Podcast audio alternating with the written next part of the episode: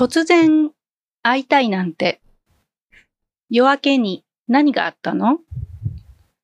慌ててジョークにしても、その笑顔が悲しい。ビルの上には、ほら、月明かり。抱きしめている思い出とか、プライドとか、捨てたら、また、いいことあるから。涙の数だけ強くなれるよ。アスファルトに咲く花のように。見るものすべてに怯えないで。明日は来るよ。君のために。ということで、はい。え、これは何ですか？本どの本なんですか？はい。これは、えーうん歌詞ですね。歌詞？おー。。はいい。岡本真夜さんという方の、えー、トゥモローという、えー1995年に、あの、すごくあの流行った曲ですね。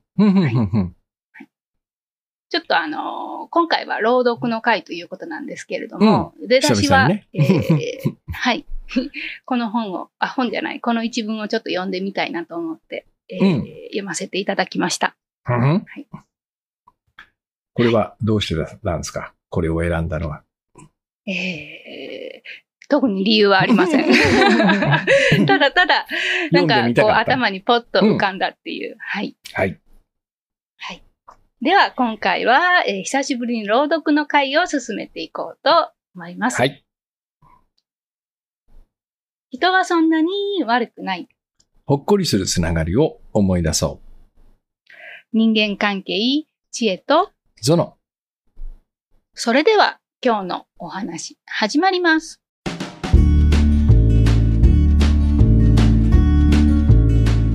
朗読の回です。久しぶりはい、に。では、ね、久しぶりにえっと、3回ぐらいちょっと普通にトークやったんですけどね。これはなんか、これからも続けようということで、はい時々挟んでいこうかな。そんな感じ？今日は、はい、どなたからいきますか？どうしましょう？えーっと、じゃあ、僕行こうかな。いいですか？はい。はい。人生の速度。50年前に人々はこう言っていた。何事もスピードアップしていくな。20年前にもまだ言ってたよ。あらゆるものがスピードアップしていくね。いつの時代もそうらしい。現代はますますそうなってる。正気じゃないね。テレビばかり見て、雑誌ばかり読んでいると、世界中が人間を追い越していくみたいだ。イレーザーヘッドを作ってるとき、作品を完成させるのに5年もかかってしまい、私は死んだも同然だった。まだ作業を終えていないのに、世界はすっかり様変わりした気がした。そこで自分にこう言い聞かせたんだ。ここにいるぞ。この作品に封じ込められた僕は、完成させるなんてできやしない。世界は僕を置いてきぼりにしていくんだ。私は音楽を聴くのをやめ、テレビもつけなかった。世の中のことは耳にするのも嫌だった。聞いたところで死にたくなるだけだった。ある時私は主人公ヘンリーの小さなフィギュアを作ろうと考えた。8インチほどの大きさだったろうか。厚紙をくり抜いて小さなセットを組み立て、そいつをストップモーションで動かして映画を完成させようとしたんだ。フィギュアに演じさせるしかなかった。全く金がなかったからね。そんなある晩のこと、弟と父は暗い今のような場所に私を座らせた。弟は責任感の強い男で父も同然、父も同様だった。話はすぐに終わったが、私の心は粉々に打ち砕れた。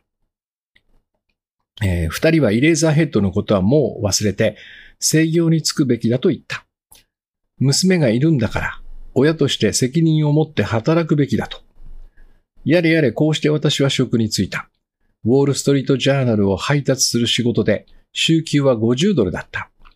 ある場面を撮影するのに必要なだけ金を貯めて、ついに作品を完成させることができた。それから瞑想を始めたんだ。ヘンリー役の俳優ジャック・ナンスは私を3年も待ち続けてくれた。役柄のことを考えてずっとあのなりでいてくれたんだ。ジャック扮する主人公がドアの片側に立つ場面があるが、ドアを開けて通り抜ける場面を撮影したのは1年半後のことだった。なぜこんなことができたんだろうなぜこんなに長い間協力し合えたのかでもジャックは私を待ち続け、主人公のキャラクターを保ち続けてくれた。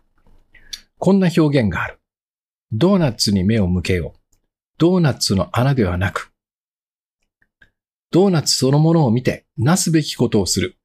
思い通りにできるのはそれだけだ。その他のものは思い通りにならない。君自身の外にあるものはね。それよりも自分の心の中に入って最善を尽くすんだ。世界は君を残して過ぎ去りはしない。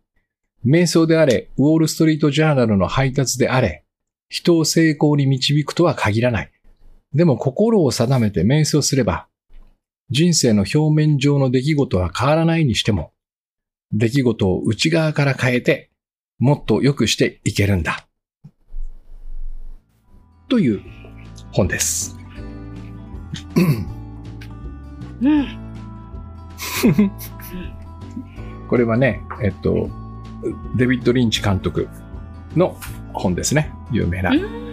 えー大きな魚を捕まえようという本です。でうん大きな魚っていうのは、まあ、えっと、まあ、なんですかね、アイディアとかね、その作品のヒントだったり、まあ、ひらめきですよね。その、そういう、うなんつうのかな、うんと、リンチ流アートライフ、それから瞑想レッスンっていうタイトルもついてて、サブタイトル。もうこの話の中には、もう毎回毎回で、で、瞑想するんだとか、だからそこで瞑想なんだ、みたいなことに、えー言及されてるんだけどね。あのー今、これ、イレーザーヘッドって有名な映画じゃないですか。うん。あれがこんなに大変だったとは思わなかったでしょ。うん、思わなかった。敵知らなかった。うん。ね、ドアを開けて通り抜ける場面を撮影撮影したのが1年半後だったっていうね。しかもその間、バイトしてたんで、ね。今じゃ考えられないよね。ううんん。で、この話で僕はとにかく好きなのは、ドーナツに目を向けよう、ドーナツの穴ではなくってとこなのよ。うんうん。これは思い通りにできないことは、えーそれはどうにもならないから、えっと、思い通りにできるものを、おなんとかしようって話よね。うんでそれは何だと言ったら、えっと、で、内側なんですよ。自分の内側。うんうん これだけは、なんか最近話してた話にちょっと通ずるよね。ううんん、そうですね。そう。人は変えられない。ね。で、世界の状、あの、世界も状況も、まあ、えー困難な状況、そういうものもね、すぐには変えられない。でも、なんでこんな長い間、この映画をね、諦めずに、えー作り続けられたか。彼はここが分かってたんですね。僕の心の中に、まだ作りたいというこの思いが残っていれば、ここだけはなんとかなるんだっていうことを知っていた。うん。うんそういうことを、うん確認するために多分彼は目をつぶってるんでしょうね。困った時にはね。うん。これね、どこで買ったか覚えてないんですけど、4月社っていう、うあの出版社の本なんだけどね。これね、確か僕は倉敷で買った気がするんですよ。倉敷で？は倉敷にね、あのーあの、古民家っていうのかな、あの、古い通りがあるでしょ、うんあのー古い建物そのままにした。うんあの中にね、すっごいいい本屋が一軒あるんですよ。古本屋だったと思うんだけど、古本屋っぽいね。そうだね。うん、多いですね。うん。そうそうそう、値段が違うもんね、ほら、定価とね。張り替えてある。そうそうそう、そこでこれ見つけたとき、すっごいなんか、うんなんかワクワクして、もう、ツインピークスとかの後？もう全然全然。うんうん。だってこれマルホランドドライブとか、あ、その映画の後。タイトルがいっぱい入ってるもん。あ、そう。うん。へえ。ツインピークスもあるし、うんそれから、えっと、こっちか。ほら、あ、ストレートストーリーもある。ある。う。うんん。へえ。うん。だから割と、その、最近書かれた本うんなんだよね。うんで、若い人に向けての、その映画の作り方みたいなえっ、と、アドバイスもちょっと盛り込まれてる。うんいい本ですね。読んでみたいです絶版になってなければいいんですけどね。大きな魚を捕まえよう。うん。はい。はい。こんな感じでした。はい、ありがとうございます。はい。じゃあ、聖子ちゃん行きましょうか。はい。うん。はい。今日も邪魔しております。はい。はい。はい朗読というと、矢部聖子さん。でさはいあの、矢部矢部聖子さん、あの、なんか、過去4回、3回ぐらい参加してくれたじゃん？はいちょ、ちょっとやってないかっていうね、ちょっと疑惑があっ普通て、に普通なんだけど、やってないんだよ。ちょっと喋り方が普段の喋り方よりも、こう、しゃなりしゃなりしてるっていう、朗ちょ読だからね。どうなん？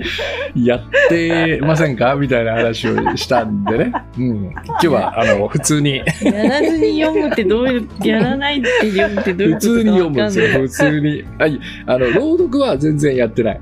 この、この字の喋りがちょっといつもと違う。そうか。えー私は、みたいな。いやそういう喋り方普段するみたいな。朗読はいいんですよ。慣れてないから。うんうん一番ね、身近にいる 余計あれですよ。はい。うんではい。今はい。日持ってきたのがですね、うん。えー、ないものあります。ないものでありますって書いてますね。これですね、クラフトエビング紹介って言って、あの、作家で、造形作家でもあるのかな？吉田、あつ、あれ、なんだっけな、吉田さん夫妻、ご夫妻でやってるユニットで、で、この世の中にありそうでないものについて詳しく語るっていういろんな面白い本を出してる人たちで、その中で一番、まあ、最初に、最初なのかな？ないものありますって、これも本当によく耳にはするけれど、一度として見たことのないものたちあります。っていう、うん。このクラフトエビング紹介にはありますっていう。で、これあの、全部説明が3ページで終わってて、うん。4ページ目にそのカタログが載ってるっていう。おお、そのないものの絵がついてんの？そうです、そうです。そので、どういう商品かが書いてある。うん。で、その商品がですね、例えばね、堪忍袋の尾が下包み、うん。相づち、うん。先輩風、地獄耳、思うツボ、うん。語り草、転ばぬ先の杖うん。ね、いろいろあるんですけど、うん。うん。ちょっと今日はその中からですね、うん。助け舟っていう、おお、ちょっと助け舟を出すっていうもんね。はい、助どんな船ちなや。みに助け舟はどんな絵になってるの？けちゃんとね、で、この人たちあの、そのないものの、ないものをちゃんと自分たちで形で作ってこ、れ助け舟。そう、それを展示するね、展示会もやってたりしてたの、20年ぐらい前に。うんそれもよく言っあてた、んです立。体にしてうん。そうちゃんと作ったりもしてるね。これが助け舟ですとかつってそうそやってんの。うそうそうそう。面白い面白いそういうこともやってた人たちで。うんそれ、じゃあ、助け舟というのはどんなものかっていうのを読んでみたいと思います。助け舟。今の世は困難な時代などと言われております。何がどう困難なのでしょうどうやら誰もそれに的確な答えを出せぬほどに困難な時代のようです。街行く人がこんなことを言っていました。私、もう携帯電話なしでは生きられません。さて、いつからそんな不便なことになってしまったのでしょう。たかだか電話一つが生死を分けるほどの時代になっているのです。なんという困難な時代。あまりに困難なので、癒されたい人が続出しています。そのためでしょうか、誰が頼んだわけでもないのに、癒して差し上げます。私はあなたを癒したいのです。お願いですから癒させてください。などと、癒しの押し売りをする輩まで現れました。この手の輩は、大抵の場合、他人を癒すふりをして自分自身を癒しているに過ぎません。なんだか、ちょっと迷惑なことにも思えますが、実のところ、人は誰もが多かれ少なかれ、そんな風にして自分の困難を克服してきたのではないでしょうか。自分の困難を癒すことができるのは、やはり自分だけなのです。しかし、それでも人は、誰か助けて、と叫びたくなる時があります。携帯電話をなくしてしまったんです。誰か助けて。人を癒しすぎて、ほとほと疲れました。誰か助けて。そんな時、この助け舟が速やかに救助に参ります。今日あたりちょっと危ないなというような時、事前に予約をいただければ電話一本で駆けつけます。どんなにすざましい人生の荒波でも乗り越えて行きます。ただし、何分古い船でありますから、かなりガタが来ております。船底には穴が少々、船体にはひびも走り、その上、船頭は年老いております。一度乗り込んだら最後、いくら助けてと叫んでも無駄です。あなたが乗り込んでいるのは助け舟なのですから。でも大丈夫。必ず救助いたします。必ず癒して差し上げます。本当の本当です。で、うん。カタログナンバー、うん商品番号第15番、うん。助け舟。うん。ご覧の通り、ボロではあっても意外に大きくて立派な船です。それゆえ、助け舟を出してもらったことを他人に悟られてしまうと、弱虫と言われたり、負け犬と言われたりした挙句、なぜか、妬まりたり、妬まりたりすることも多々あります。くれぐれも誰にも気づかれぬようこっそり乗り込みましょう。っていう感じで。なるほど面白い。うんでもなんかちょっと深いんですよね。うん。いろんなその日本語って多分やっぱりう、ん。こう意味があってこの言葉になってるっていう、それがこう、ドキッとさせられる感じで、うんこれも自分の困難を癒すことができるのは自分だけなのですとうか、ん。うん。ね、まあそうね。ううんん。そんな感じで、うん。でも面白い予です。約予約できるっていう。予約できる。うん、なるほどそね。うなんです。ありそうでないものね。うん、そうよく聞くけど、見たことがないもんね。うん。船なんですよね。だから複数乗れることが前提なんですかね。目から、助け杖とかじゃない。目る目からう落ちた鱗とかもあるよ。そう、あと、メイドの土産。そう。左縁は、左打ちは。取らぬ狸の革ジャンパー。うん自分を上げる棚、うんこれじ棚に上げてってやつだね。うんうんあああ、ありそうでないんだねう。うんん面白いです。うんおすすめです。俺、あ。の。最近見つけたのは、ギャフンと言わせるの、ギャフンってやつね。あいつをギャフンと言わせたいって言うじゃないですか。うんそのギャフンってどういう状態っていう、どうなったら逆にどうなったらギャフンなんだろう。ギャフ イメージ、イメージですけど。あるいはギャフンと言えばいいのかね、言葉でね。あ、ギャフンっつって。よし、ギャフンと言わしたって。うん。いいじゃないですか、この本。はい。面白い。うん。はい。ちくま書房。ね。うんうん。じゃあ、千恵さんいきますか。はい。では、ラストね最後私させていただきます。はい。私はですね、えー、えー、これです。うんリベンジです。これ、この間あれだね。ちょっとよ読みかけて、そうです。なんかちょっとあの、すごくこう、官能小説っぽくなってしまってってやつやな。そうです、そうです。こう、思ったように魅力を伝えられなくてう、んすごく悶々としたところがあったので、うんうんうん。今回は私が非常に共感した部分をはい読ませていただけたらなというふうに思います。はい。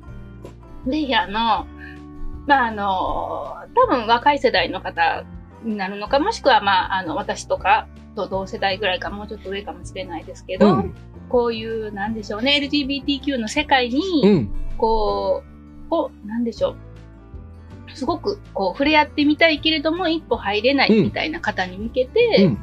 えーぜひ聞いていただけたらなと思います。うん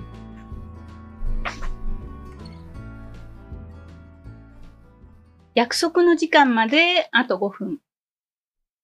レズビアンの出会い系掲示板に書き込むのは初めてで、そのせいか文面も他の人と比べ、やや保守的で、そっけなくすら感じられる。それでも、セフレ募集なんて板に書き込むのは、言うにはとても勇気のいることだった。他にも、恋人募集や友達募集の板もあったが、今の優は差し出せる心を持ち合わせていないし、必要なのはお友達ではなく体を温め合える相手だった。パソコンの画面とにらめっこしながら躊躇しているうちに10分が経ち、文面の作成に30分かかり、作成後また20分迷ってからやっと意を消して投稿ボタンを押した。それは仕事の使用書を仕上げるよりもはるかに精神力を消耗する作業で、ユウは投稿後にしばらく虚脱感に包まれた。投稿後にカカオトークにはそれなりにたくさんのメッセージが来たが、写真の交換を拒否する人もいれば、交換した後に会う気が失せた人もいた。写真を交換した途端に連絡が途切れた人も何人かいた。どういうつもりか。僕は男ですが大丈夫ですか？とか。彼氏が混ざっていいですか？とか、聞いてくる人もいた。大丈夫なわけねえだろう、と思いながら、どちらもダメですと返してブロックした。かろうじて会いたいと思える人と出会い、新宿で待ち合わせることにした。ゆうさんですか？後ろから声をかけられ、振り返ると、事前のやりとりで確認した服装を身につけている女性が目の前に立っていた。白のコートにベージュのカバン。コートの下からは濃いめの赤のスカートの裾が覗いている。交換した写真の通り、それなりに整った顔だが、髪型だけは写真と違っていた。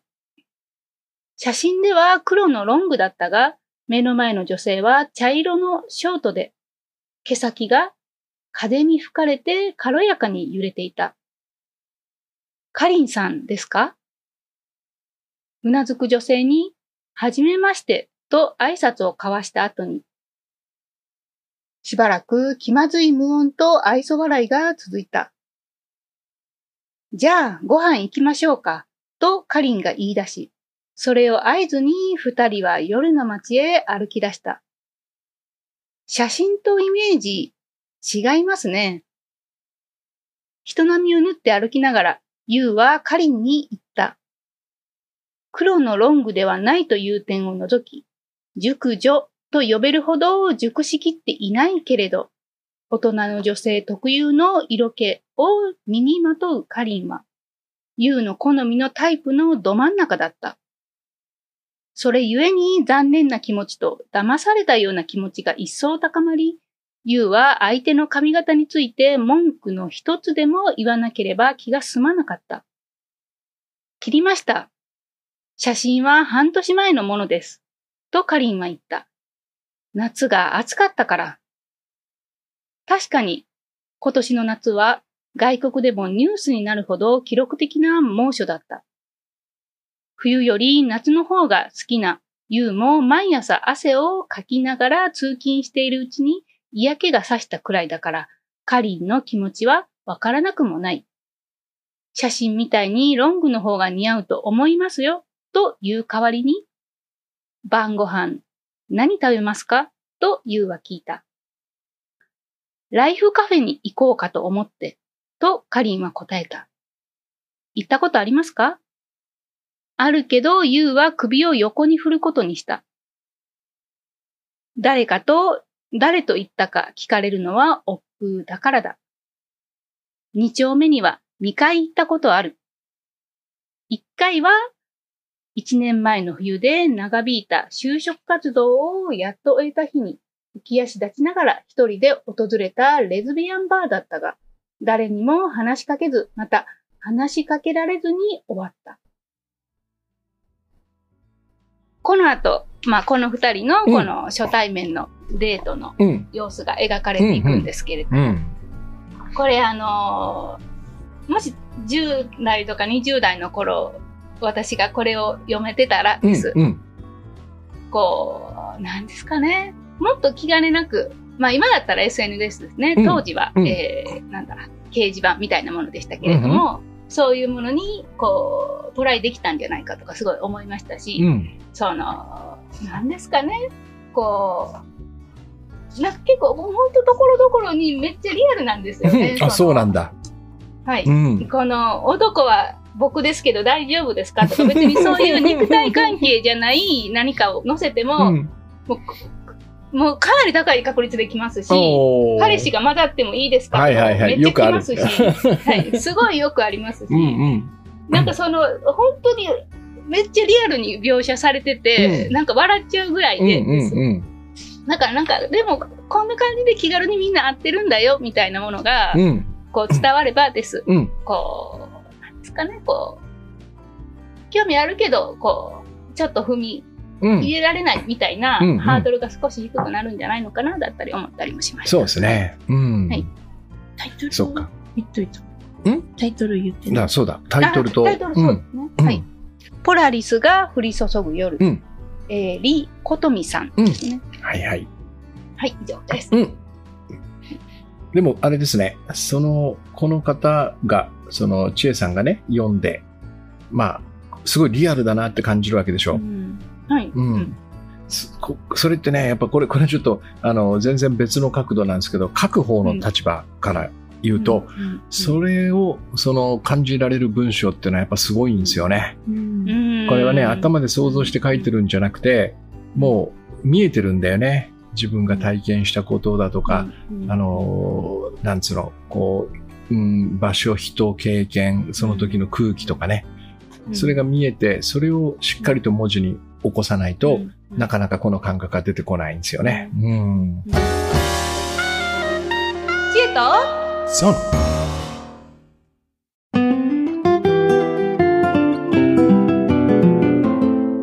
私もその自分の場面もすごいリアルに描写しました。あ、そうそうう、んこういうのあるあるみたいな。うんまあだからこそね、さっき千恵さんが言ったように、えーこの、ちょっと若くてね、この世界どうなのって思ってる人たちにはね、あーとてもいいあのガイドブックなのかもしれないよね。そうですね、うん。その恋愛じゃなくても友達欲しいだったりでもいいと思いますし、なんかそういうなんかあんまりこう気負わずにうん。どんどんなんかねいろんな世界にね入っていけばいいんじゃないのかなと思います、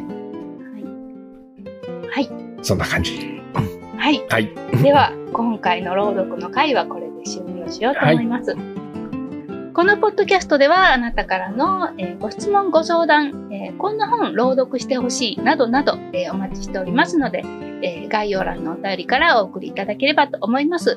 今回読んだ本は、えー概要欄の方にリンクとタイトル貼っておきますので、ご興味のある方はぜひ覗いてみてください。では、今夜もほっこりした夜をお過ごしください。さようなら。